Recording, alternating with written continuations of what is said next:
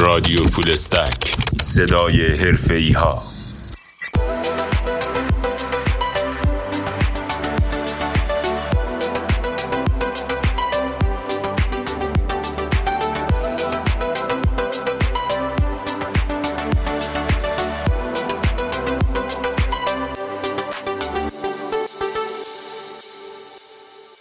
به نام خدا شنونده های عزیز رادیو فول استک سکان آکادمی سلام خیلی خوش آمدین. من حمید رضا معدنی هستم و در این قسمت از رادیو فول استک میزبان آقای دکتر میسم علیزاده هستیم. اجازه بدین بیشتر از این من توضیح ندم و به رسم رادیو فول استک بخوایم اول خودشون رو معرفی بکنن و بعد بریم سوالات دیگهمون رو بپرسیم ازشون. آقای دکتر سلام. خیلی ممنون که دعوت رادیو فول استک رو قبول کردید. لطفا یه بیوگرافی از خودتون برامون بگید تا شنونده هم بیشتر با شما آشنا بشن. سلام از بنده. بسم الله الرحمن الرحیم. میسم علیزاده هستم. متولد تهران. بهمن 63 اصالتا از هر دو طرف ما ترک هستیم. بعد به حضورتون عرضم که تا چهار پنج سالگی سمت میدون خراسان تهران ما ساکن بودیم. بعد اومدیم سمت جنت آباد و دبستان و راهنمایی و همون اطراف بودم من. دبستان یا دبستان دولتی بودم. چون مرسه خاصی نبود و مرسه دولتی بود مثل های دیگه.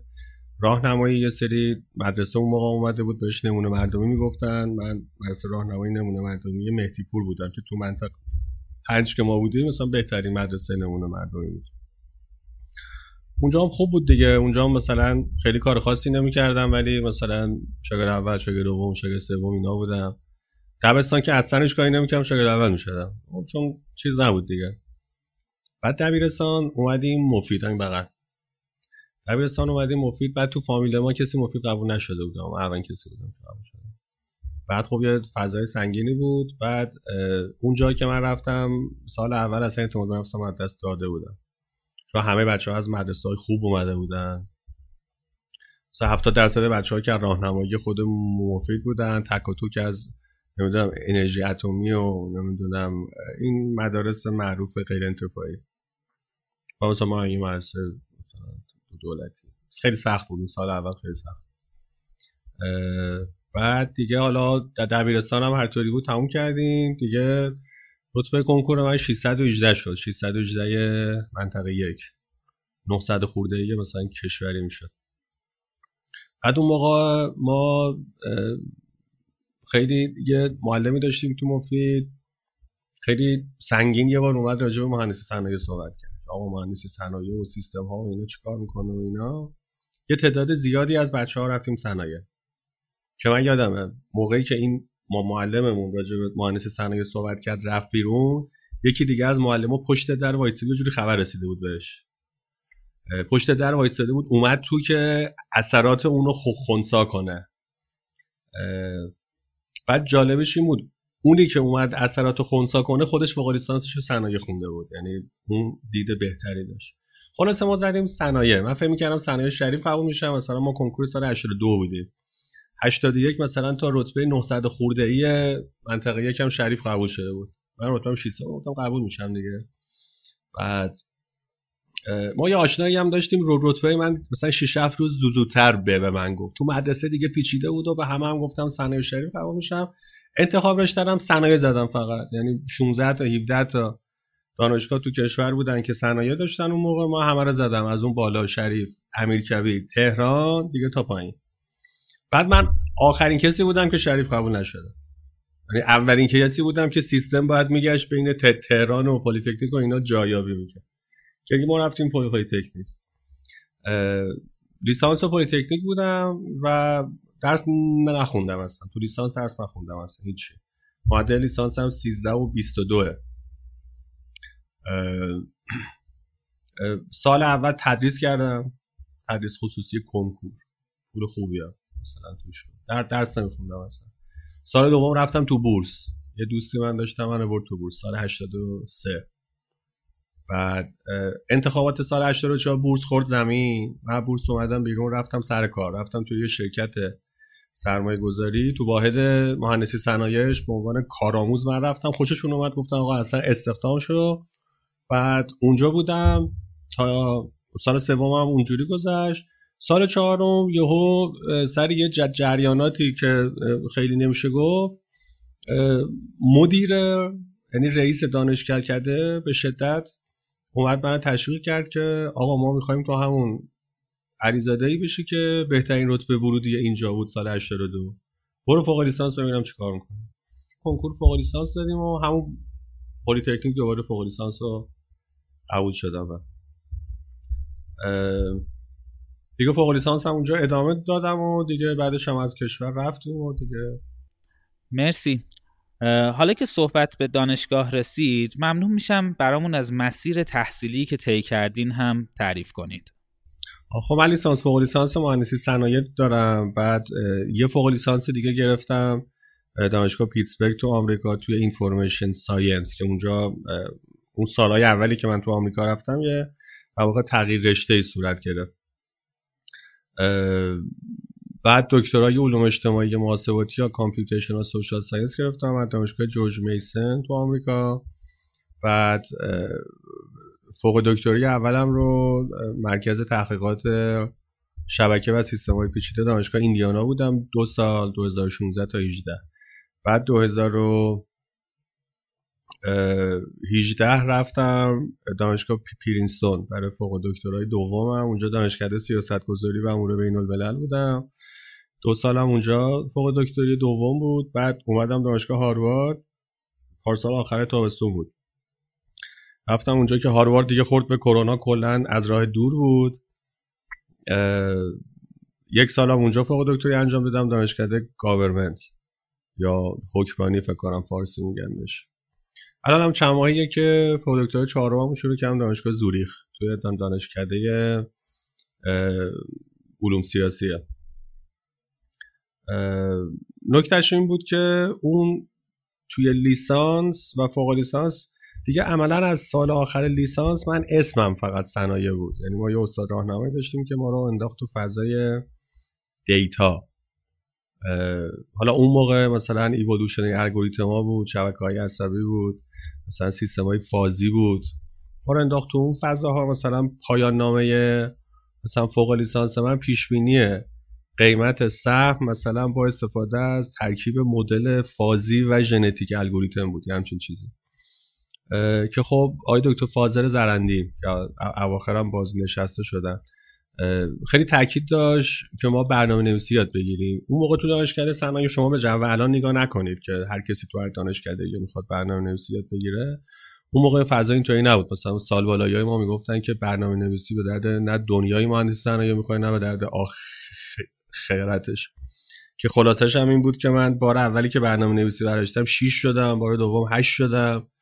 بار سوم دیگه با کمک همسایه ها و دیگه همه رفقا یکی مشقامو مینوشت یکی جام امتحان می‌داد دیگه 14 رو ما گرفتیم رفتیم. که خب البته یه مثلا اشکالی هم اون موقع بود که مثلا چیز داشتم ما درس می‌دادن.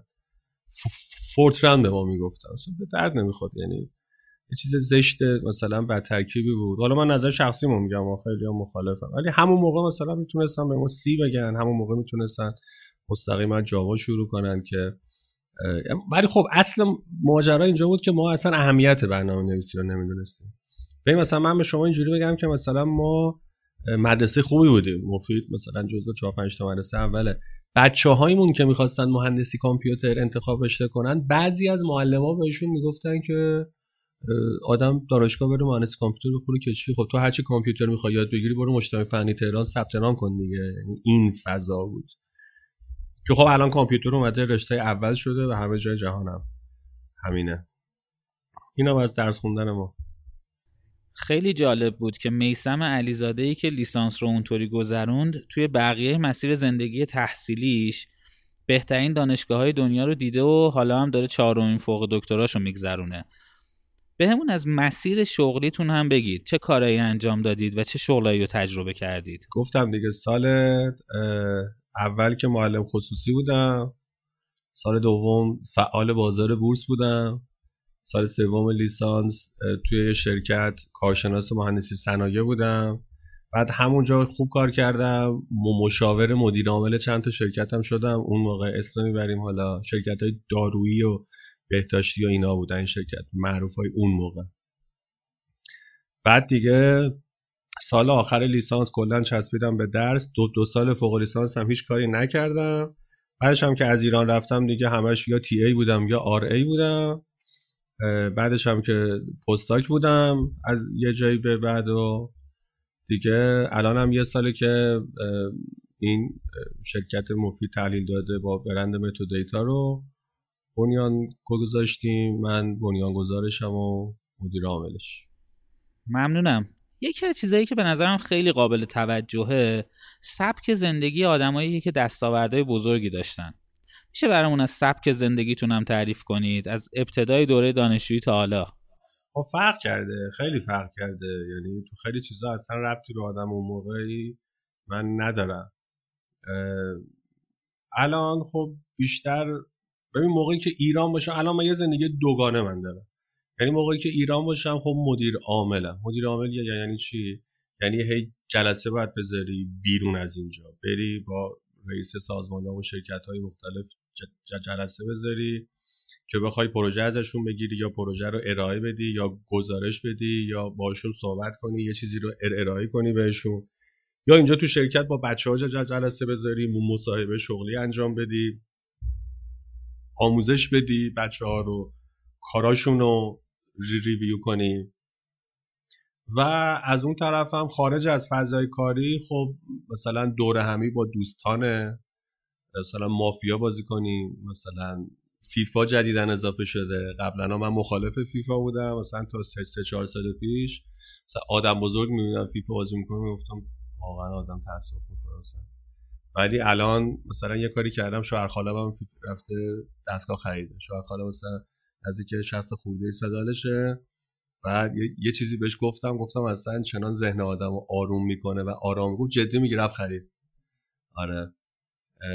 مثلا ساعت 6 تا 8 تقریبا همه می‌دونن که با من نباید جلسه بذارن چون من قبول نمی‌کنم. مگر اینکه خیلی دیگه حساس بشه و اینا. یعنی مثلا جلسه خواستگاری هم بوده من گفتم که مثلا چهار. اون مثلا می‌گفتی شیش من گفتم شیش نمیشه چهار من میام تا پنج تمامش کنم. مثلا می‌گفت هشت و نیم میام. با بچه ها می میشینیم. اینجا مثلا زندگی این شکلی. بعد اینجا سفر زیاد میرم من تا داخل خود ایران. کمتر جایی رو شما می‌تونی پیدا کنیم من نرفته باشم از 18 سالگی به بعدم. اینکه بچه بودیم بابا همون یه جایی میبردم با اون کاری نداریم. اینکه از 18 سالگی بعد خودت چیکار کردی رو میگم. ولی خب خارج از ایران که باشم اصلا کلا یه آدم دیگه. یعنی صبح میرم دانشگاه نشستم پشت میزم تا شب. شب میام خونه یه چیزی درست می‌کنم یه فیلمی می‌ذارم موقعی که دارم شما می‌خورم اون سریالم نگاه می‌کنم. بعد دو دست فیفا می‌زنم می‌گیرم میخوابم. بعد فردا دوباره همینه. بعد پس فردا دوباره همینه. تنها چیزی که متفاوته اینه که مثلا چند روز یه بار مجبورم برم فروشگاه مثلا مواد غذایی بگیرم. اون مثلا یه روز خیلی خوبه صبح میگم بعد امروز میرم فروشگاه. خب اونجا دوستان زیادی دارم منتها هرچی دانشگاه های بهتری رفتم ناخواسته سرم شلوغتر شد زندگی اجتماعی اونجا بدتر شد. یعنی مثلا من تا تا تا موقعی که تو دیانا بودم اصلا مرتب باشگاه بدنسازی می‌رفتم والیبال بازی می‌کردیم فوتبال بازی می‌کردیم. ولی از موقعی که پرینستون رفتم نشد دیگه. یعنی خودم نمی‌دونم چرا. من تغییر کردم. دانشگاه منو تغییر داد یا شرایط سنیم بود یا اون پروژه‌ای بود که روش کار می‌کردم. مثلا تو پرینستون تقریبا مثلا شاید تو کل دو سالی که اونجا بودم مثلا 5 تا مهمونی رفتم. بقیه رو دیگه تو سفر بودم یا تو کنفرانس ها یا اینکه من می اومدم ایران. ولی کلا آدمی هم که خیلی مثلا اصطلاحا مثلا رفیق باز میگیم دیگه. آره. رفیق باز و اهل سفر و اهل دوره همی و اینا. یعنی اونجوری سعی نمی‌کنم که مثلا یه ماه مثلا کار کنم بعد یه هفته به خودم مرخصی بدم. کوچولو کوچولو هر جایی بشه یه جایی خالی کرد مثلا یه نفسی کشید سعی می‌کنم اونجوری مثلا داشته باشم. برنامه رو و اینکه خب ازدواجم نکردم یعنی نشد. یعنی هیچ موقع فراری نبودم ازش ولی خب نه نشد دیگه. یعنی مثلا من از دوست داشتم حتما از ایران ازدواج کنم. بعد خب آم آمریکا بودم. من دو 2009 رفتم آمریکا در 12 سال الان. بعد اونجا اول یه سعی کردم بعد دیدم نه خب آدم اونجا ازدواج کنه اونجا موندگار میشه. یعنی بالای 95 درصد اونجا موندگار میشه. منم اصلا اون اول نمی‌خواستم. که لاقل می‌خواستم اختیارم دست خودم باشه. یعنی خب اونجا ازدواج کنید دیگه اختیار دست خودت نیست. شما مثلا کسی که اونجا بوده اونجا زندگی اونجا بزرگ شده خب بیاد اینجا اصلا نمی‌تونه. یعنی 199 نمی‌تونه. بتونن هم 45 سالگی دیگه چوب خطشون پر میشه میگن برگردیم. این هم خب یعنی اگر ازدواج کرده بودم مثلا احتمالا سبک زندگیم به قول شما فرق داشت. بعد مثلا مهمترین نکته سبک زندگی من سفر دیگه. مثلا هر مثلا هر آخر هفته سعی می‌کنم یه جایی برم. حالا مثلا همین فردا ما داریم فردا یا پس فردا برای راهپیمایی اربعین میریم. مثلا کلی دوندگی این ور اون ور که مثلا سه روز بریم اونجا. بله خیلی هم جالب. به خصوص قسمت فیفاش که خیلی خوب بود. به عنوان سوال بعدی دوست دارم بدونم از نظر خود شما نقاط عطف زندگیتون کجاها بوده؟ نقاط عطف یکی واقعا دکتر فاضل بود. استاد راهنمای لیسانس فوق لیسانس هم اختلاف خیلی با هم داشتیم. یعنی تا مدت ها چیز بودیم. بعد بودیم با ولی واقعا من مدیونم بهش. یعنی اولین که کسی بود که برنامه نویسی رو انداخت تو کله ما. گفت برید آقا مطلب یاد بگیرید. مثلا یا یادم اون موقع سال 83 4 میگفتش که کسی که مطلب بلد نباشه تا چند سال دیگه بی سواده حالا هر مدرکی از دانشگاه داشته باشه. ولی مثلا خب طبیعتا از ایران رفتن من قطعا نقطه عطفه. قطعا نمیشه گفت نیست. به عنوان کسی که برگشتم دارم میگم دیگه اون قطعا نقطه عطفه.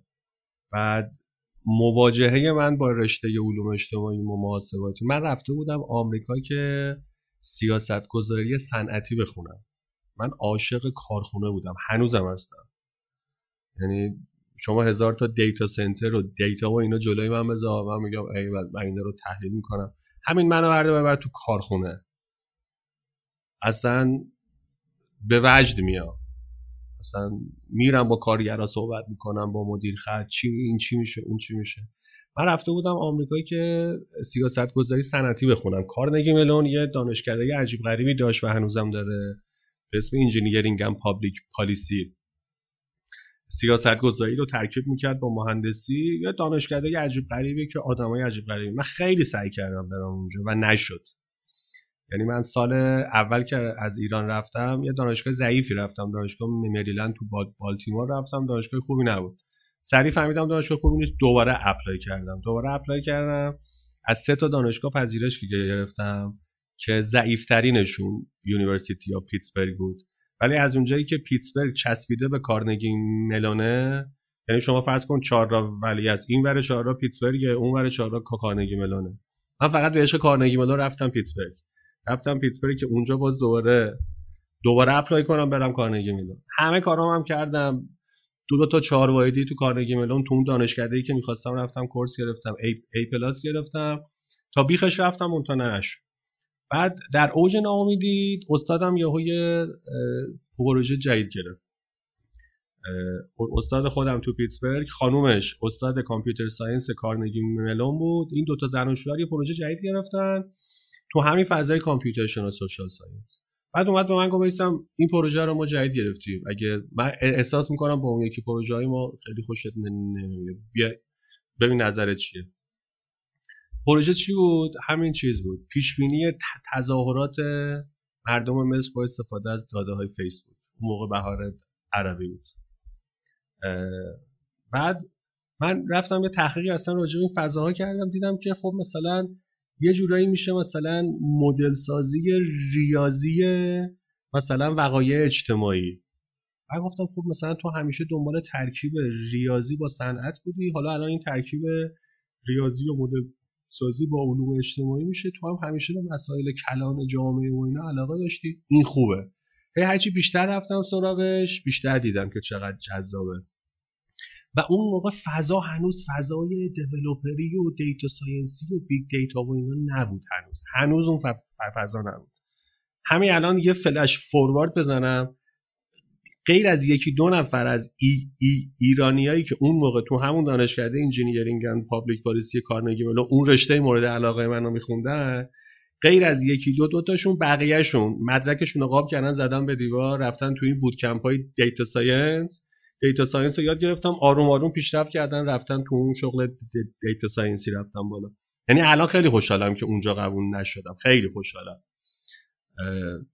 اونم یه نقطه عطف بود واقعا. اون بازه سال 2012 که 2010 11 که استاد من اون کاگاره رو گرفت و اینکه رفتن من به دانشگاه پرینستون یعنی اون شاید مهمترین نقطه عطفه. به لحاظ آکادمیک مهمترین نقطه عطف زندگی من. یعنی اصلا یه لیگ دیگه ای بود دیگه. یعنی ببین مثلا ما تو ایران مثلا دانشگاه پلیتکنیک بودیم دیگه. مثلا دانشگاه ضعیف رو ما تجربه نکرده بودیم. اونجا دانشگاه ضعیف رفته بودم. من دانشگاه ضعیف من دانشگاه اولی که رفتم اصلا تو rank نبود. US یه rank ی داره. تا تا یه جایی میاد از یه جایی به بعد می‌زنه NA not applicable. دانشگاهی که من رفتم تو, تو اونا بود. که من که از دانشگاه داشتم میومدم بیرون رفته بودن تو رنگ جشن گرفته بودن تو دانشگاه. جشن گرفته بودن که آقا بالاخره ما از NA بودن در اومدیم. بعد مثلا پیتسبرگ رفتم که رنگش مثلا 50 60 70 ایناست. بعد مثلا جورج میسن اومدم رنگش 70 80 بعد مثلا ایندیانا سی چهله بعد پرینستون که با پرینستون رو تو یک. یک نباشه دو دو نباشه سه. دانشگاه خوب دیده بودم ولی رسمی affiliated نبودم. و اصلا تغییر داد. یعنی اصلا کلا کوبید از نو ساخت اون اون در واقع رویکرد و آقا علم چیه؟ research خوب یعنی چی؟ اصلا research یعنی چی؟ اصلا researcher گردن کلفت چی کار باید بکنه؟ و اصلا مباحث آکادمیک جدید. یعنی اینجوری شد که من رفتم اونجا سه ماه بعدش به استاد راهنمای قبلیم تو ایندیانا ایمیل زدم. گفتم آجی اون پروژه بود مونده بود. بهت گفته بودم تمامش می‌کنم. می‌تونم تمامش کنم. ولی ببین ما یه همچین عیبی داریم توش که من اینو اینجا یاد گرفتم. و این خیلی چیز ضعیفیه. الان که من قاطی اینا این خیلی ضعیفه. به لحاظ آکادمیک واقعا مهمترین نقطه عطف زندگی من رفتم به دانشگاه پیپریستون بود. آره. مثلا هاروارد چیزی نداشت واقعا دارم که البته بیشترش به خاطر دورکاری هم بی تاثیر نبود. یا الان زوریخ که مثلا هستم حالا اونا دارن از من یه جوری مثلا یاد می‌گیرن. یا تو هاروارد هم همین بود تو به اون تیمی که میریم بستگی داره.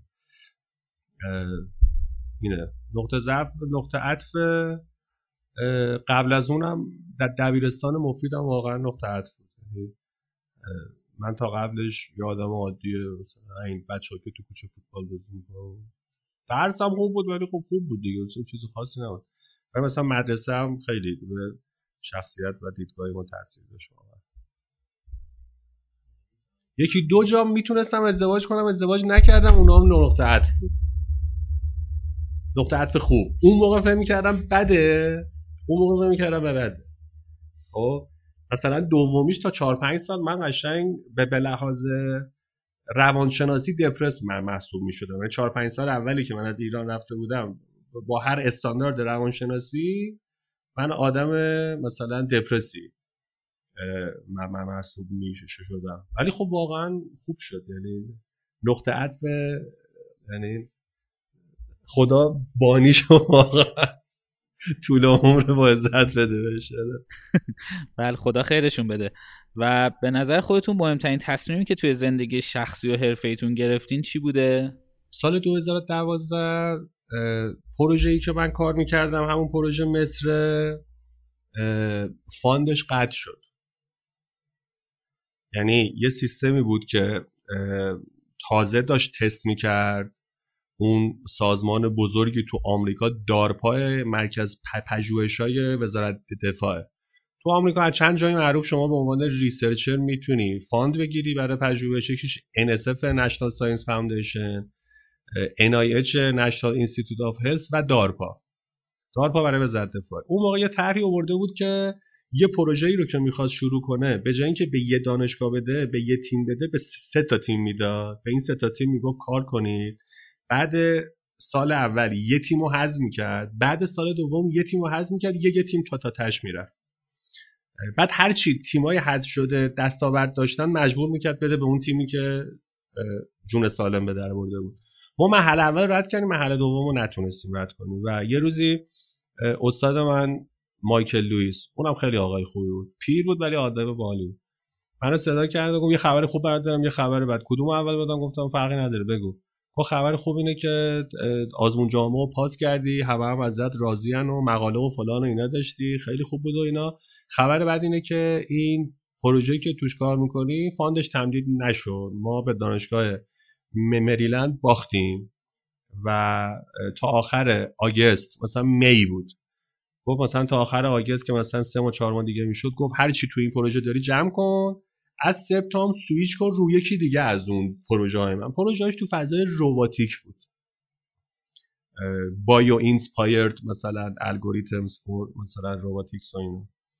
من بهش گفتم یه هفته به من وقت بده. رفتم اومدم گفتم نه.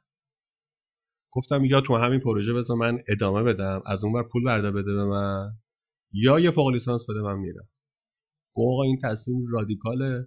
بعد نکته چی بود؟ نکته اینجا بود که فرصت اپلای کردن تموم شده بود. میو به خاطر هم همین گفتم. اپلای کردن دیگه نهایت تا مثلا مارچ دیگه تا اید دیگه دانشگاه های داغون دیگه تا اید مثلا اپلیکیشن قبول کنن. بعد گو حرف آخرت گفتم آره گفتم اون رشتت به درد من نمی‌خوره. گفتم اولا رشته حساسیه. بنا معنی که ای ایرانی هم دوست دارم به ایران رفت آمد داشته باشم. رشته حساسیه. بعدش هم مثلا من علاقه ندارم. بعدش هم بلد نیستم. تو همه بچههایی که استخدام کردی همه بچه های برق و کامپیوترم من اصلا توان رقابت ندارم با اونا. فوق لیسانس گرفتم اومدم بیرون و یک سال تو آمریکا اوت آف بودم. من یعنی هیچی نبودم. نه دانشجو بودم دنبال کار میگشتم کارم پیدا نکردم.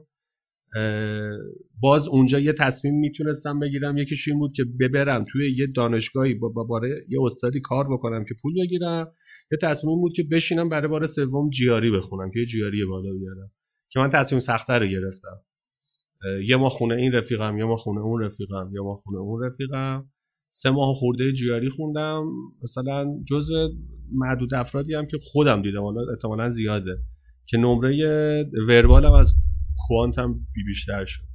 بعد موقعی که جیاری بالا میاری دیگه هر دانشگاهی به این راحتی نمی‌تونه ریجکتد کنه. جیاری خیلی مهمه اون تصمیمی که من گرفتم که به اون وضعیت ادامه ندم و بیام بیرون و اون رشته ای که تازه کشف کرده بودم و دوست داشتم رو ادامه بدم من به نظرم اونه. آره. اونه. بعد در همین راستا یه تصمیمی هم 2015 گرفتم که یه استاد خیلی گردن کلفتی تو رشته ما هست. مایکل میسی استاد دانشگاه کورنله توی کنفرانسی دیدمش. بعد غرورمو گذاشتم. اون خیلی من تحویل می‌گرفت. غرورمو گذاشتم زیر پا رفتم گفتم این کارایی که تو داری می‌کنی رو من خیلی دوست دارم ولی بلد نیستم. گفت خب چیکار کنیم؟ گفتم من بیام پیشت اینا رو یاد بگیرم ازت. تو الان دانشجو مگه نیستی فلان اینو گفتم من درسم چیزه. یعنی اون course ایی که بعد بگذرونم تموم شده. fel fellowship هم من دارم. مجانی بیام پیشت گفت زمستونای کرنل ایتاکا خیلی داغونه ها. تو که از واشنگتن میای نمی‌تونی دووم بیاری. گفتم چاره نیست دیگه من باید یاد بگیرم. اونم خوب بود. یعنی رفتم اونجا یه 5 6 ماه اونجا بودم. یعنی ورود من به فضای data فضای big data و داده های توییتر و فیسبوک و اینا از اونجا بود. اون موقعی که توی چیز بودیم با داده های فیسبوک کار می‌کردیم. من کارم خیلی الکی بود. همینجوری فقط دستگرمی بود. ورود جدی شد دو 2015 ممنونم. و تلخترین تجربه میسم علیزاده تو زندگی حرفه ایش چیه؟ ببین مثلا تلخاش این بودی که مقاله رو یه جایی submit می‌کردی قبول نمی‌شده. اونم بالاخره انقدر submit می‌کردی قبول می‌شده. نمیم نمیشه گفت تلخ. تلخش مثلا ببین این سوال اگه چهار سال پیش میپرسیدی جواب داشتم برات. مثلا بهت می‌گفتم که همیشه دوست داشتم مثلا یه position رسمی توی دانشگاه مثلا گردن کلفت داشته باشم. تو 2018 صبر کردم. شما فکر کن من دوازده سال تو آمریکا تو فضای دانشگاه هم. نرفتم سراغ صنعت نرفتم سراغ استاد دانشگاهی نرفتم سراغ re research. وایسادم تا این سوالی که شما میگه جواب نداشته باشه. این چیز تلخی نباشه هر چیزی که خواسته باشم رسیده باشم تلخش همون 2012 بود که مجبور شدم بیام بیرون و یه سال آلاخون والاخون و اون در این حال هم تلخترین بود هم نقطه ترین بود. بسیار عالی خیلی ممنون. و اینکه شما یک تغییر مسیر جدی توی زندگی تحصیلیتون داشتید اونم این بوده که از رشته صنایع اومدین سراغ رشته علوم اجتماعی محاسباتی. این یه تغییر بزرگ به حساب میاد. می‌خوام دلیل این تغییر مسیر چی بوده؟ به نظر من لطف خدا بود. یعنی دعای خیر پدر مادر لطف خدا. چون ببین آدم تو اون سن هیچ بینشی نداره. هیچ عقلی نداره. یا آدمی یا باید شانس بیاری یا آدمی که روت اتوریتی داره و تو حرف شنوی داری ازش تو رو به راه راست هدایت کنه. شما نبود. من پدرم دیپلم داره مادرم هم دیپلم داره. و داداشم که بزرگتر از منه مهندسی عمران خونده. اونم خارج از تهران. و تنها عضو تحصیل کرده خانوادهمون امون بود که استاد دانشگاه امام صادق بود و هم رشته فلسفه و الهیات. تو مهندسی مثلا داداش من اولین عضو خانواده پدری و مادری من بود که مهندسی قبول می‌شد دانشگاه. بقیه یا تربیت معلم بودن یا حقوق یا همین الهیات و اینا. نبود کسی و ما بینشی نداشتیم. یعنی دنیامون محدود می‌شد به اون حرفایی که اساتیدمون توی دانشگاه می‌زدن. و من یه شانسی که داشتم یه چیزی تو ذهنم بود. اون موقع که داشتم از ایران می‌رفتم می‌گفتم که آقا من دارم میرم ببینم اون چه خبره. ببینم چه چیزایی اونور است که اینور نیست چه رشته هایی اونور است که اینور نیست چه field هایی اونور است که اینور نیست. مثلا اون دانشکده engineering and public policy کارنگی اونجا من رفتم آشنا شدم. اونجا که اصلا عقلم نمی‌رسید اونجا رفتم مثلا search این رشته چقدر خوبه. ولی خب واقعا اون اتفاقی که توی پیتسبرگ برای من افتاد که در اوج ناامیدی یعنی من انقدر مونده بود که برم engineering and public policy کارنگی ملون یعنی استاد منو صدا کرد دست داد با من بغلم کرد گفت خوش اومدی به مثلا تیم من. یه ماه بعد من بهش گفتم چراش خبری نمیشه؟ گفت آره لحظه آخری اون grant ی که قرار بود به من بدن و به من ندادن. من امسال نمی‌تونم دانشجو بگیرم. و تو اون فضای ناامیدی یهو مثلا استاد خودت میاد میگه آقا من یه رشته یه پروژه جدید آوردم. که اصلا هیچ ربطی به سابقه نه خودش داشت نه ربطی به سابقه زننش داشت. یا آشنا داشته بودن تو دارپا زد و بند کرده بودن یه پروژه چند صد هزار دلاری گرفته بودن شروع کرده بودن جذب نیرو کردن براش. و من هم رفتم نگاه کردم دیدم مثلا با روحیات من خیلی سازگاره. باز اون موقع نه فضای مجازی اینقدر مهم شده بود نه سوشال مدیا اینقدر مهم شده بود نه این بحثایی که الان هست راجع به data protection privacy نمی‌دونم عملیات روانی از طریق social media انتخابات در دخالت در انتخابات. اصلا این بحثا نبود اصلا اون موقع.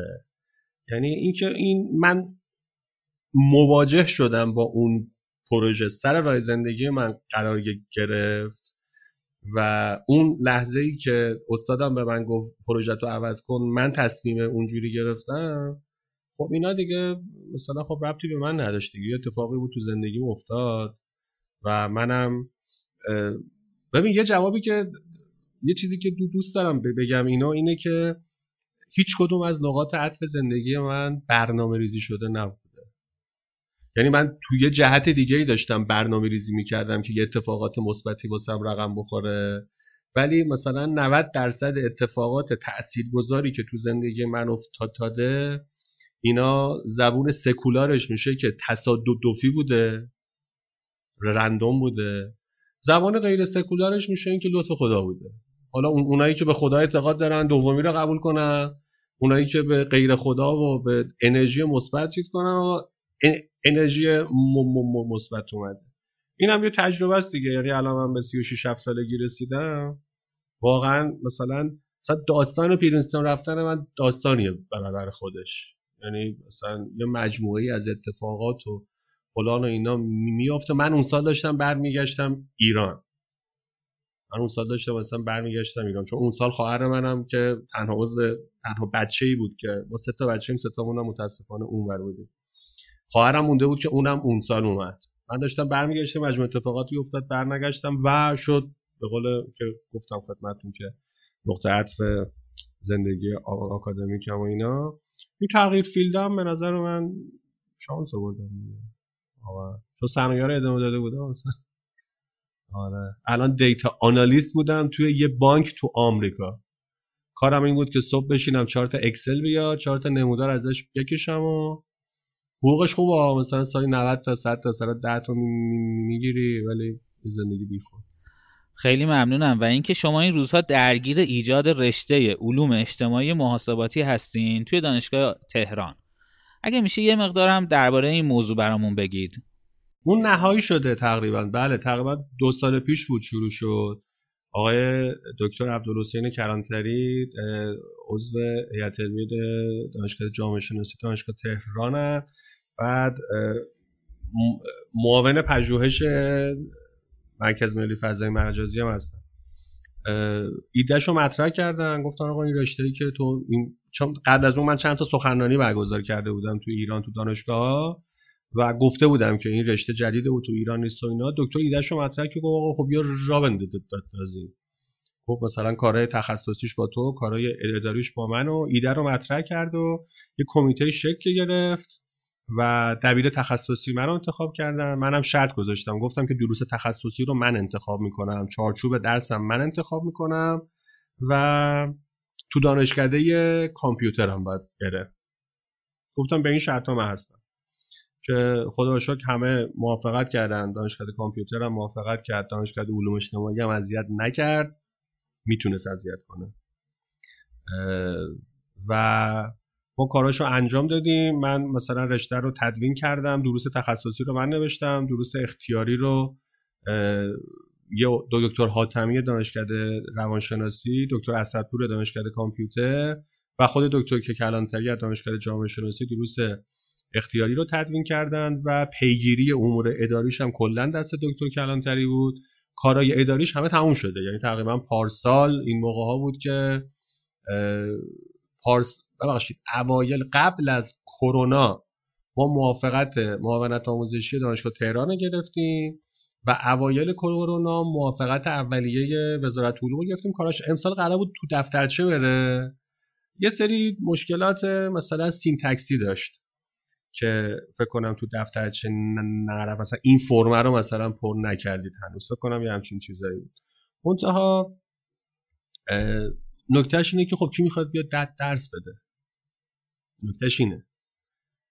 یعنی الان مهمترین چالشی که ما داریم اینه که خب رشته رو تدوین کردیم دروس رو فلان و اینا رو. تمام تجربه تعریف کردم من دیگه چقدر چرخیدم. این ور اونور. دیدم همه یه چیزا رو. ولی خب مهمترین چالش اینه که می‌خواد اینا درس بده. مثلا من مگه چند تاشو می‌تونم درس بدم؟ تازه منی که به شما گفتم که اصلا خیلی به درد تدریس و اینام شاید من نخورم.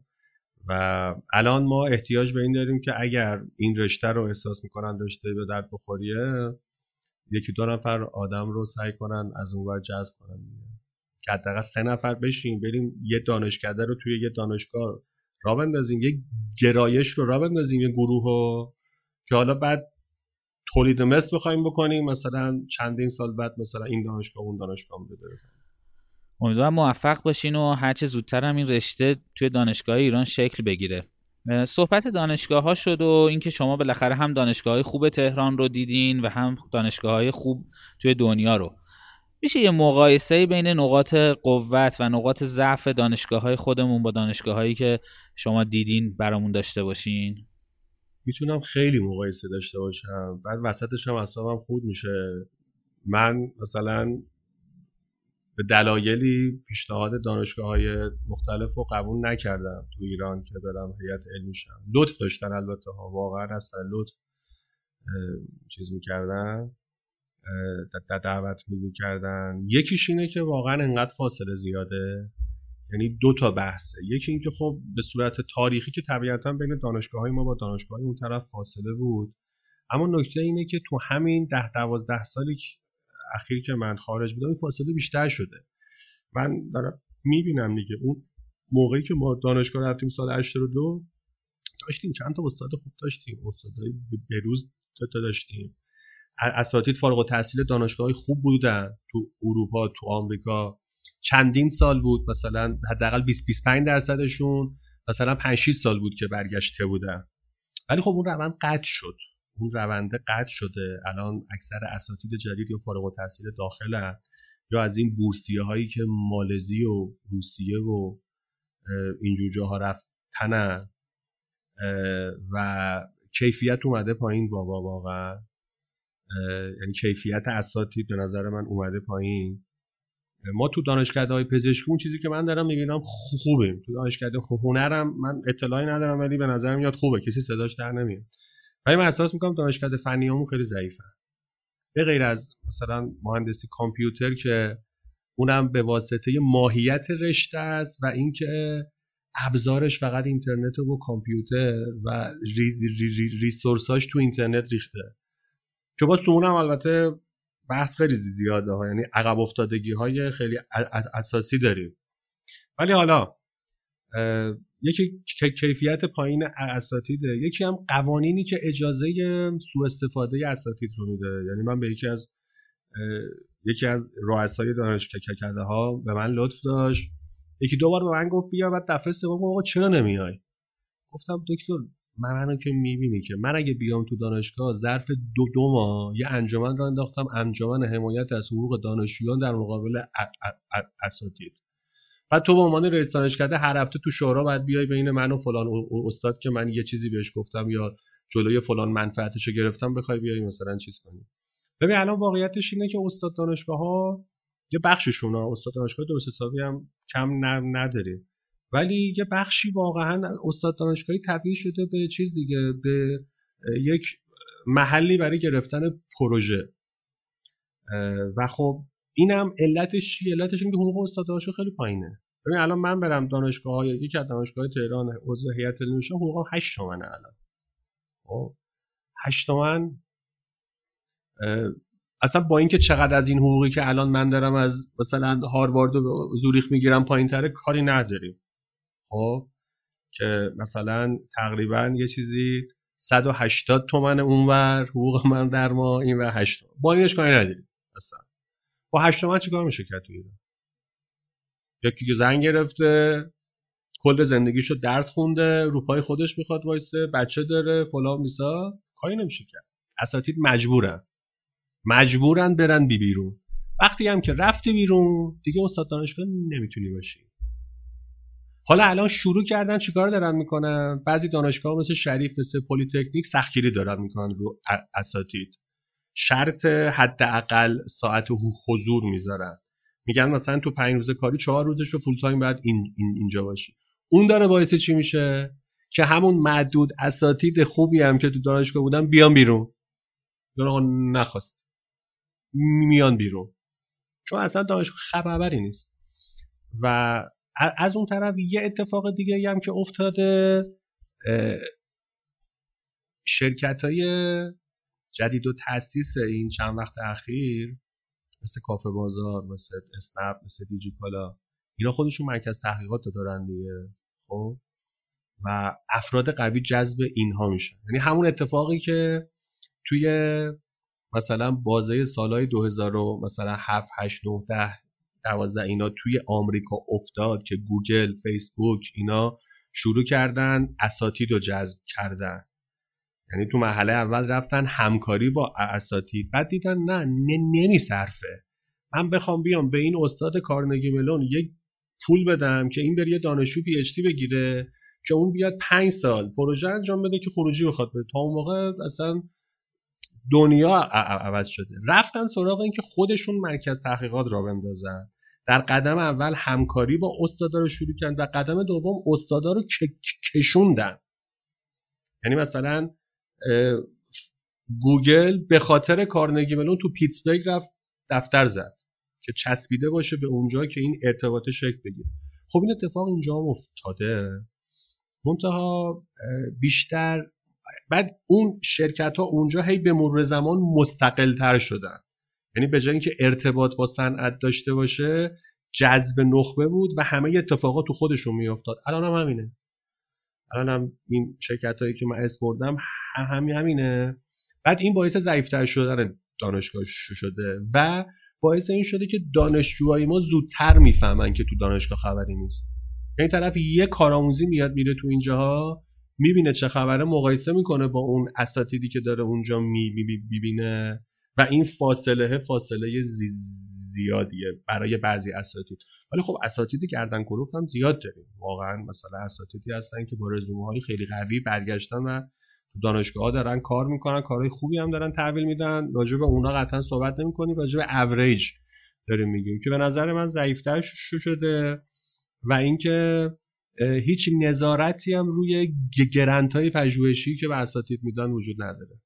شما به عنوان استاد با اسم دانشگاه میری قرارداد میبندی از انواع اقسام مالیات و بیمه و فلان و اینا معاف میشی. یه بالاسری کوچولو دانشگاه برمیداره بقیه پول برای شما استاده. شما چیکار می‌کنی؟ اون پروژه رو خورد می‌کنی بین دانشجوات یکی پروژه کلاسیش میشه یکی پروژه فوق لیسانس پروژه لیسانسشه یکی پروژه دکتراشه یه منتی سرشون می‌ذاری مثلا یه چند میلیونی به هر کدومشون پول میدی اگه تازه اونم بدی. خیلی آدم خوبی باش بعد باشی که بدی. بقیه میره تو تو جیب خودت. و از اون پژوهش ها معمولا هیچی در نمیاد. از این پروژه های این شکلی. و خب این باعث چی میشه؟ باعث میشه که بچه های ما اون یک درصدی هم که می‌خوان تو کشور باقی بمونن اونا هم انگیزه نداشته باشن که بخوان باقی بمونن. وقتی این رفتار رو دارن می‌بینن که آقا ما این همه رفتیم تو این پروژه کار کردیم خب تشکیل شد؟ بعدا می‌فهمن که مثلا چند صد میلیون چند ده میلیون چند میلیارد مثلا پروژه بوده و این مشکلاتیه که الان تو دانشگاه هست و خب اونجا فکر کردن به لحاظ امکانات و در و دی... آها یه مشکل مهم دیگه هم در و دیواراست خیلی زشته خیلی قدیمیه خیلی مهمه. خیلی مهمه. یعنی در و دیوار اتاقی که به اساتید میدی.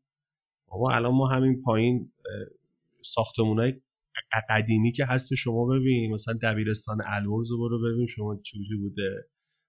های قدیمی که تو دانشگاه تهران با این جدیداشو برو مقایسه کن.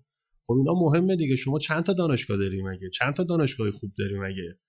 یعنی من دانشکده علوم اجتماعی دانشگاه تهران رئیسش لطف داشت به من میگفتش آقا بیا اینجا فلان مثال. گفتم آقا من اصلا در و دیوار اینجا رو نمی‌تونم تحمل کنم. انقدر قدیمیه انقدر داغونه. یعنی قشنگ منو یاد اون مدرسه دولتی مینداخت که دبستان من می‌رفتم. که بعد چهار پنج سال که 1500 نفر تو مدرسه بودن مدرسه در شرف ریزش بود.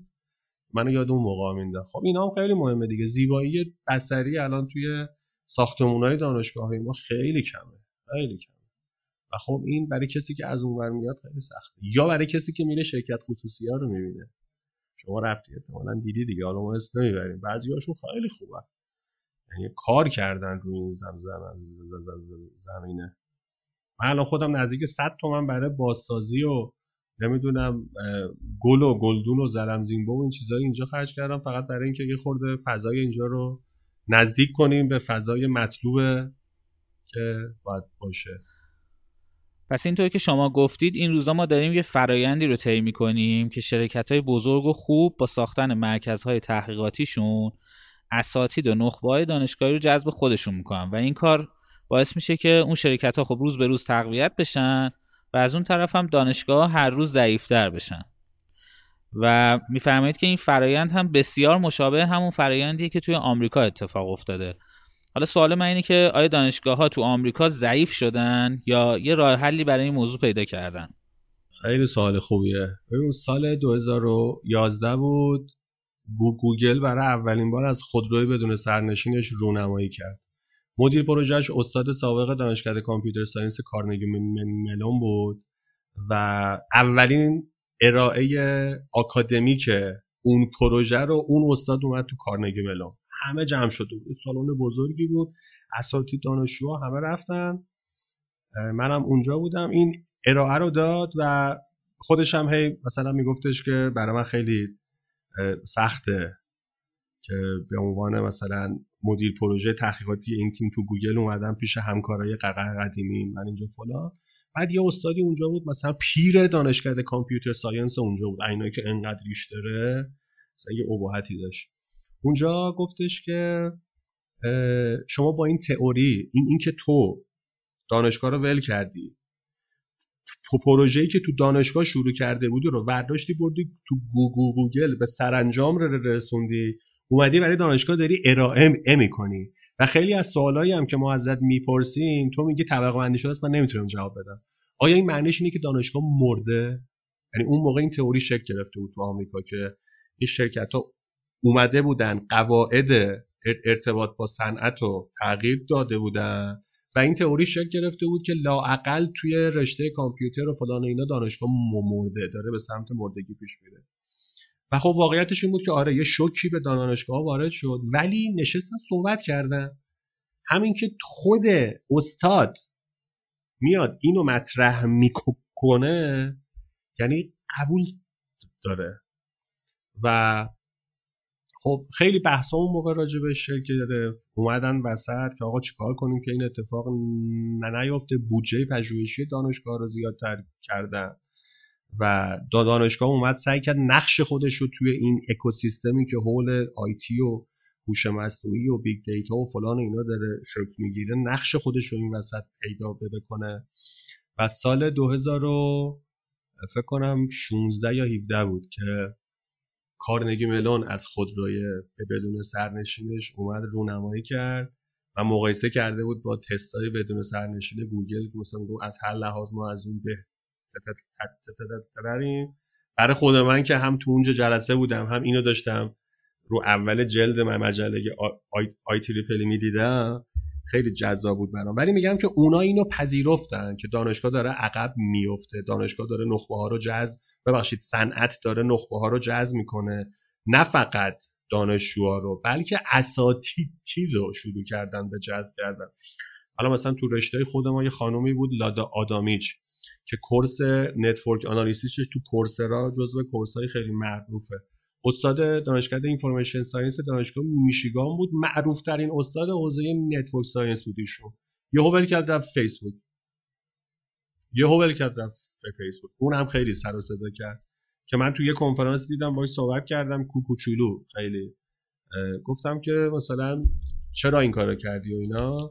گفتش که work life balance هم به هم خورد بعد از اینکه بچه دار شده گفت تا قبل از اینکه بچه داشتم زندگی عادی بود. اون موقعی که بچه دار شدم دیدی دیدم که بین در واقع اون احساس مسئولیت شدیدی که نسبت به academia داشتم با تربیت بچم و وقت گذاشتن برای بچم یک کدوم رو باید انتخاب کنم. خب الان رفتم تو فیسبوک عین آدم. 8 و 9 صبح کارم شروع میشه تا 5 5 میام خونه دیگه خودمم. گفت ولی تو استاد دانشگاهی نه میای خونه اصلا خونه با اونجا فرقی نداره. و گفتش که من به این دلیل سعی کردم که دیگه تو سن چل خورده ای سالگی دیگه سعی کنم برم سراغ work life balance میگن این اصطلاحش ممنونم. و اینکه انگیزه شما از برگشتن به ایران چی بود؟ خب من از روز اولی که رفتم گفتم برمیگردم. همه هم می‌گفتم بر نمیگردی من برگشتم حالا دیگه یه سال برگشتم. اینجا زندگی بیشتر خوش میگذره. بیشتر حال میده. نمک داره. اونجا راحت داره اونجا پول راحتتر در میاد. رفاهش بیشتره. آرامشش بیشتره. ولی آرامشش می‌دونی مثل آرامش چیه آرامش کسی که افتاده زندان. شما یه نفر رو بنداز زندان. خب. بعد مثلا اخبار اون کشور خودش هم واسهش پخش نه نه نکن. خب. اخبار ورزشی واسهش پخش کن. بعد نهار شام خوبم بهش بده. کامپیوتر و این, این اینترنت هم بده. یه زمین بازی هم اون ور بده. یه میز پینگ پونگ هم این ور باشه. یه پلی استیشن هم اون اونجا باشه. خب برای خیلی خوبه دیگه. آر... آرامش داری. ولی آرامشت کاذبه. یه دنیای فانتزی علکیه. برای افرادی که حالا برای خیلی هم خوبه ها. یعنی من نه از اونایی هم که به همه میگم برو نه از اونایی هم که به همه میگم برگرد. مثلا داداش من 13 سال رفته تو این 13 سال یه بار اومده ایران. من 12 سال رفتم سی بار اومدم ایران. من تو زمان دانشجویی فقط چهار دفعه ویزای دانشجویی که گرفتم.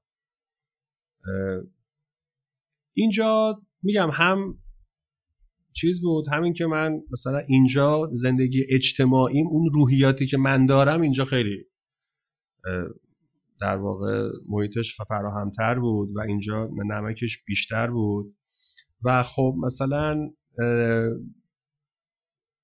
دوستم داشتم که مثلا تأثیر گذار باشم دوست داشتم کارمند باشم. یعنی خودم رو مقایسه می‌کردم. یعنی ببین بین حالتی که من رفتم کارمند فیسبوک شدم. مثلا تو تیم core data science فیسبوک من رفتم به عنوان research scientist استخدام شدم. میرم اونجا یه تحقیقی برای فیسبوک دارم انجام میدم. سالی صد و مثلا 60 70 هزار تا حقوق دارم می‌گیرم. تو یکی از مناطق خوب سن حوزه مثلا یه خونه مثلا خوبم گرفتم دو تا سه تا ماشین دارم خونم هم از این وی که دورش چمن شبام گوز میاد رد میشه این پشتم خرگوشه. اون یه, یه حالت ولی کارمندم. ولی کار کارمندم. خب؟ اوجش اینه که میشم رئیس اون تیم.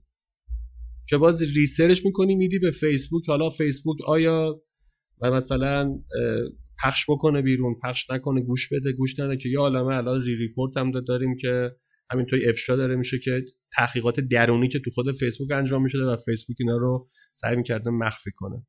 اینو من مقایسه می‌کنم با حالتی که نه من اومدم ایران مثلا توی مرکز شهر مثلا یا آپارتمان 100 متری خریدم که البته همینش هم خیلی سخته. بعد مثلا یه ماشین مثلا ایرانی دارم مثلا 206 مثلا دنا اینا. ولی مثلا چهار تا کار دارم می‌کنم که فقط اون کار رو من می‌تونم انجام بدم. به عبارت دیگه گفتم آقا تو اگه آمریکا نباشی الان همینجا که نشستی مثلا تو هاروارد تو پرینستون تو اگه نبودی چی می‌شد؟ خب یکی دیگه میومد بعد اون اگه جای تو میومد خیلی فرق می‌کرد. یعنی خروجی این پروژه خیلی فرق می‌کرد. اون نه. شاید حتی بهترم می‌شد. ولی مثلا مثلا تو اگه نمیومدی ایران کی این رشته رو را مینداخت یا ران نمیافتاد؟ یا چهار نفر آدم که فقط اسمش رو شنیده بودن می‌رفتن خیلی ضعیف این کار رو را مینداختن با زندگی بچه های مردم بازی می‌کردن. یعنی اینکه من اونجا گفتم که من تنهایی قبول نمی‌کنم برم وایسم اونجا به خاطر اینکه من تنهایی از پس یه رشته من نمیام که. اینجوری باز آینده زندگی بچه ها بازی میشه. آقا بچه با هزار امید آرزو این انتخابش در می‌کنه. اون که نمی‌دونه این پشت خبره که. اون که نمی‌دونه که آقا فارغ و تحصیل این رشته اصلا ما نه نداریم اون میاد. من که می‌دونم که من که می‌دونم نباید زیر بار این ماجرا برم. ولی خب به حال اومدیم کمک کردیم راش انداختیم کارهای دیگه کردیم.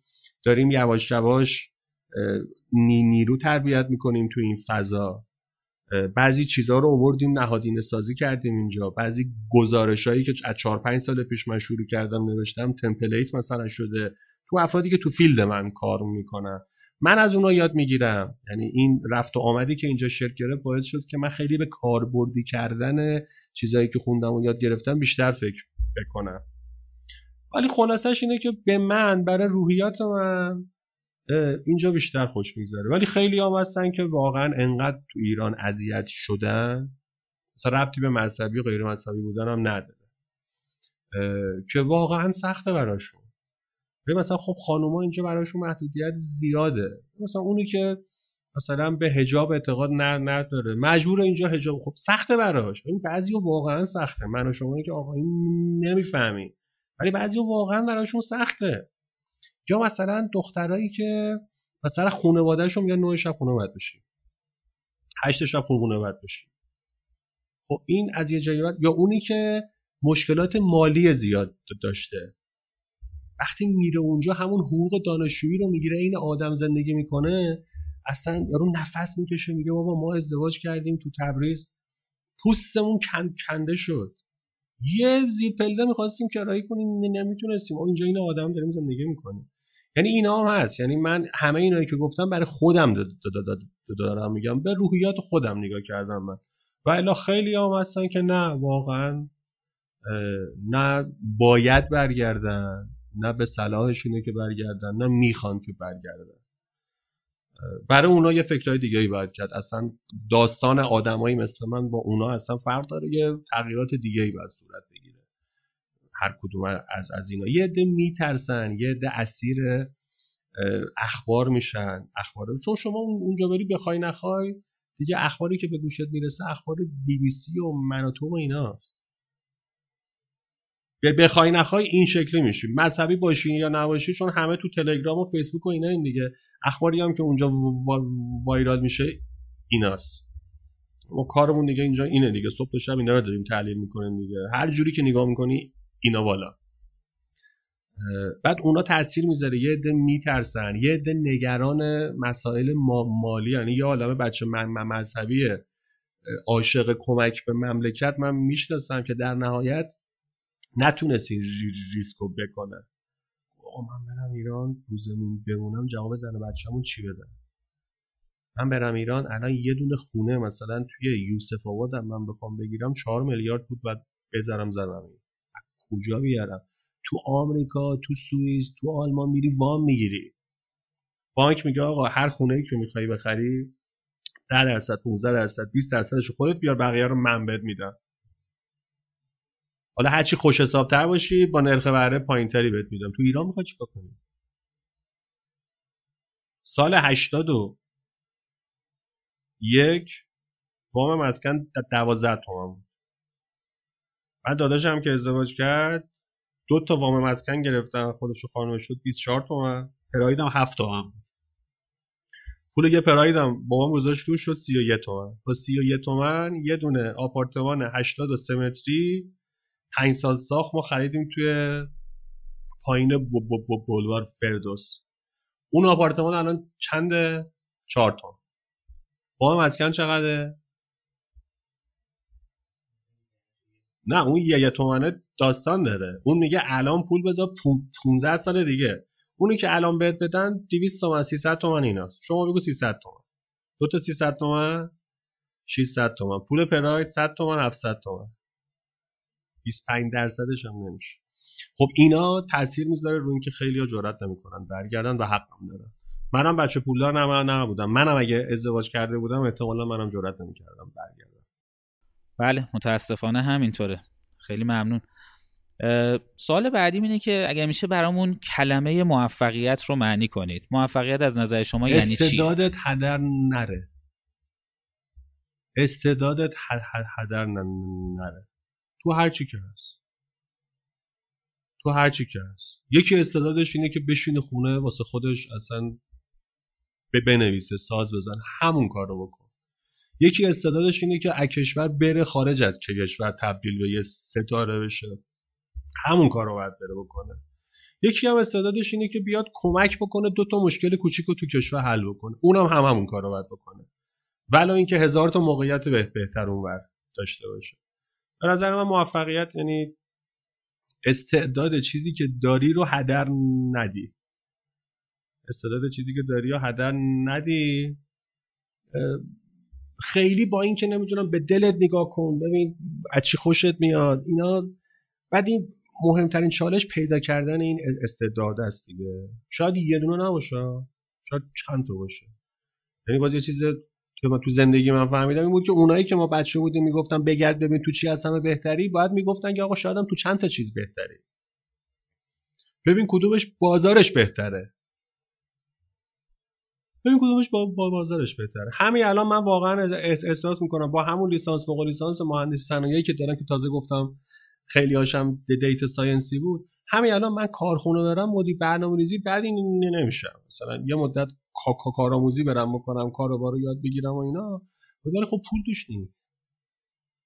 پول توش نی. یا مثلا من شاید وکیل خوبی هم می شدم. علیرغم که لکتت زمون دارم شاید می‌تونستم یه جوری بر اون فائق بیام و وکیل خوبی بشم. ولی خب فکرشو می‌کنم می‌بینم که اولا اصاب خوردیش زیاده. بعد مثلا منم زود زود عصبانی میشم. تو نه اون مثلا خیلی به درد من نمی‌خوره. و مثلا تو لکتت زبونم داری خب چه جوری می‌خوای بری اونجا دفاع کنی؟ یهو یه داستانی اونجا رو میشه. همون لکتت زبون تو باعث میشه که حق طرف مثلا خورده شه. یعنی اینجوری باید به ماها بچگی ها می‌گفتن که آقا بعضی چیزها رو دوست داری اما نمی‌تونی.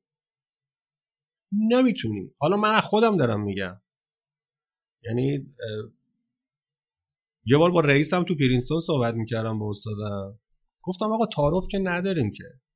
من لکتن زبون دارم دیگه. من درست حسابی نمی‌تونم درس بدم. به خصوص این انگلیسی رو. گفتم شما چون حروف سامتی که اون اول می‌خوای شروع کنی سامت زیاد دارید برای من خیلی سخته. گفتم خیلی موقع خیلی کلمه ها رو من می‌تونم بگم بلدم. با اکسنت خودتونم به بلدم. ولی می‌دونم که اگه بگم زبونم می‌گیره. تو ذهنم دنبال جای گزینش میگردم خب این باعث میشه کیفیت ارائه من بیاد پایین. گفتم خب حالا با این به نظر تو اصلا درسته من برم سراغ استاد دانشگاهی؟ بعد اون به خاطر فرهنگ غرب هی سعی می‌کرد در رزی هی سعی می‌کرد بگه به جنبه های مثبتش فکر کن. تو یه ریسرچر خوبی. ولی مثلا من با خودم رو راستم. مثلا مثلا شغلی که احتیاج به روابط عمومی بالا داشته باشه به درد من نمی‌خوره. چرا؟ چون من زود عصبانی میشم. خب اینا رو آدم باید بدونه. یعنی باید به ماها می‌گفتن که آقا بعضی کارا هست دوست داری ولی توش پول نیست. مثل چی؟ مثل تاریخ. تاریخ هم همون دوست داره میگه ولی پول توشه. نه. بعضی کارا هست توش خوبی. ببخشید دوست داری ولی از پسش بر نمیای. از پسش بر نمیای. تو اصلا تواناییات به اون نمی‌خوره. مثال بارزش. قد یک و پنجاه به درد والیبال نمی‌خوره. اینو همه قبول دارن. موقعی که راجع به قد صحبت می‌کنیم و والیبال همه قبول دارن. موقعی که راجع به عقل و مغز صحبت می‌کنیم و یه سری تخصص ها هیچ قبول نداره. هیچ نیستش که. یه سری مهارت های اجتماعی هم هست دیگه. و با این تعریف شما خودتون رو فرد موفقی می‌دونید؟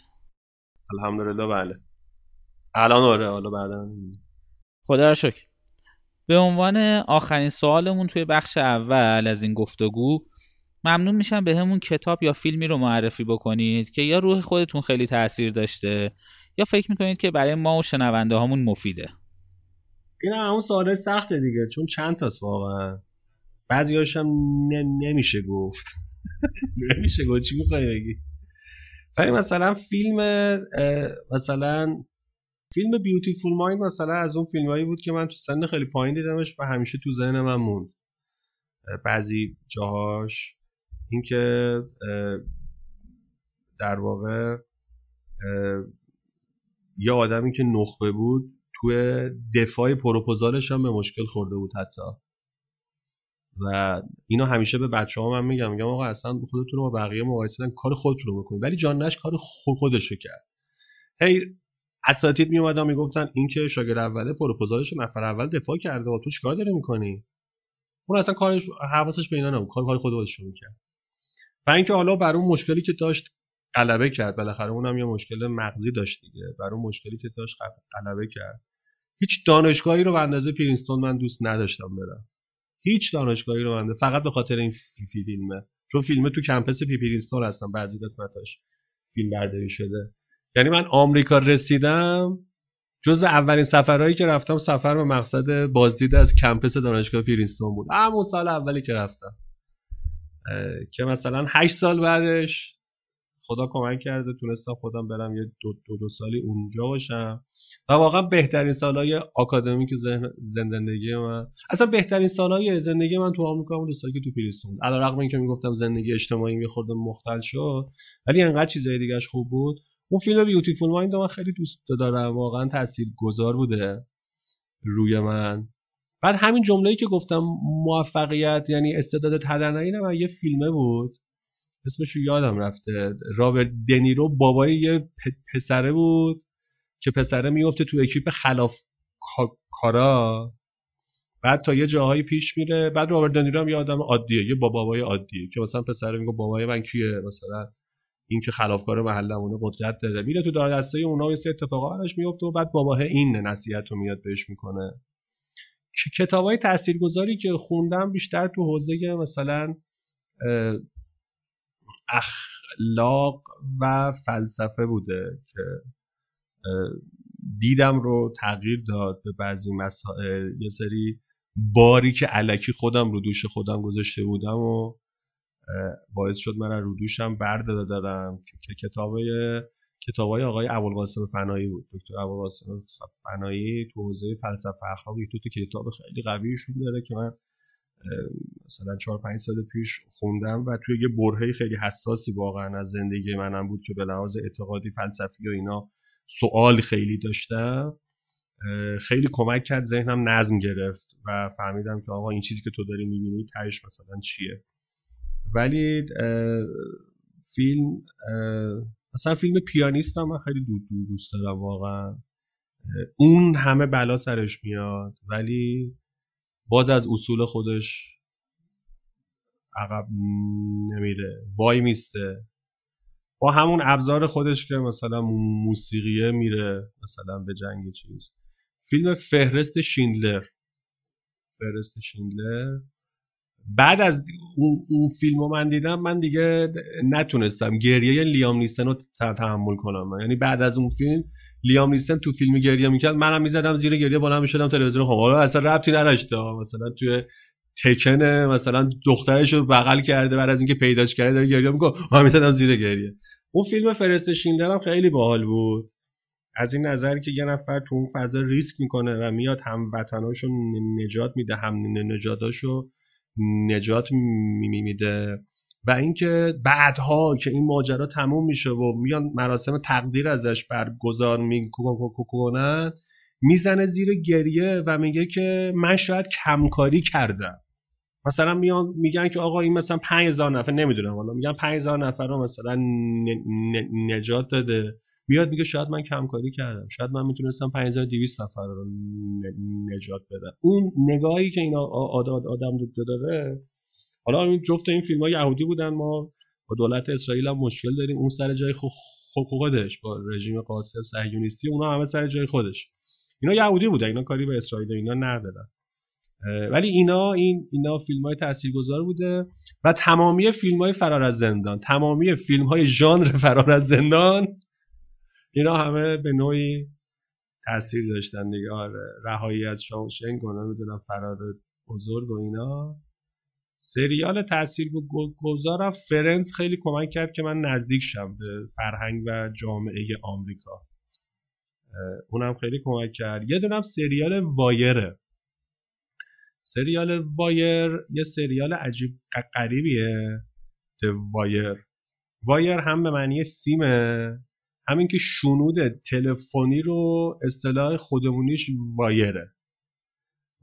وایر تپ میگن خودمونیش میشه وایر. این یه عقبه این سریال داره که این فیلم نامش رو یعنی ایده ایده یه خبرنگاره بخش حوادث روزنامه سانه که چاپ بالتیموره و یه پلیس بازنشسته بالتیمور. بعد تو فصل سش مثلا چند تا از اساتید و اینا میان. راجع به اتفاقاتی که تو شهر بالتیمور حول مواد مخدر میگذره. در خلال این شما نحوه کار کردن کشور و دولت آمریکا رو شما می‌بینید که نقش شورای شهر چیه نقش شهرداری چیه نقش سناتور چیه نقش دو دولت فدرال چیه نقش فرماندار چیه سیاست ها چیه رئیس پلیس فلان مثال اینا. به واقعی ترین سریالی که من دیدم. واقعی ترین سریالیه که من اصلا واقعی ترین چیزی که تو تلویزیون من دیدم. یعنی هیچ گونه تلاشی برای اینکه علکی درام ببره توش علکی بخواد احساساتیت کنه علکی بخواد پای فیلم نگرد هیچ تلاش نکرد. واقعیت آمریکا رو کف ماجرا ریخته که مثلا فصل سهش یه ایده فوق‌العاده می‌زنه تو این فیلم. یه ایده فوق‌العاده می‌زنه برای جمع کردن فروشنده های مواد مخدر کف خیابون که مثلا اون موقعی که پخش می‌شد تا چند سال بعدش یه استاد حقوق دانشگاه هاروارد مثلا season سه شو درس می‌داد. یعنی هر روزی که میومد سر کلاس اینو میذاش بعد شروع می‌کرد راجع به مباحث حقوقی که حول تصمیم این رئیس پلیس بود صحبت می‌کرد. اونم خیلی رو من تاثیر داشت. یعنی هم برای فهم واقعی آمریکا هم شناخت واقعی. چون من سال اول تو بالتیمور بودم دیگه. سال اول تو بالتیمور سال اول تو بالتیمور بودم مثل این میمونه که یه نفر که تا حالا ایران نبوده بیاد ای ای ایران مستقیم ببرش من محله هرندی دروازه غار مستقیم ببرش اونجا. یعنی این تجربه. بعد از اینکه تو بالتیمور زندگی کردی یعنی اینکه واکسن فایزر زدی. هر جای دیگه ای بری هر خلافی هر همه شوخیه. حل آقا این مشکلی نیست. شما برو شما برو. خیلی ممنونم ازتون. ما به پایان بخش اول از گفتگومون رسیدیم که تو این بخش بیشتر سعی کردیم با خودتون آشنا بشیم. توی بخش دوم از این گفتگو دوست داریم بیشتر با حوزه تخصصیتون آشنا بشیم و در واقع ازتون یاد بگیریم. البته این گفتگو بخش سومی هم خواهد داشت که توی اون بخش درباره کسب و کاری که تو ایران راه انداختین بیشتر با هم صحبت می‌کنیم. شنونده عزیز رادیو فول استک می‌تونید بخش های دوم و سوم این گفتگو رو هم در سایت سکان آکادمی بشنوین. تا آقای دکتر برامون از علوم داده و به خصوص علوم اجتماعی محاسباتی تعریف کنن و ما یاد بگیریم. رادیو فول استک صدای حرفه ها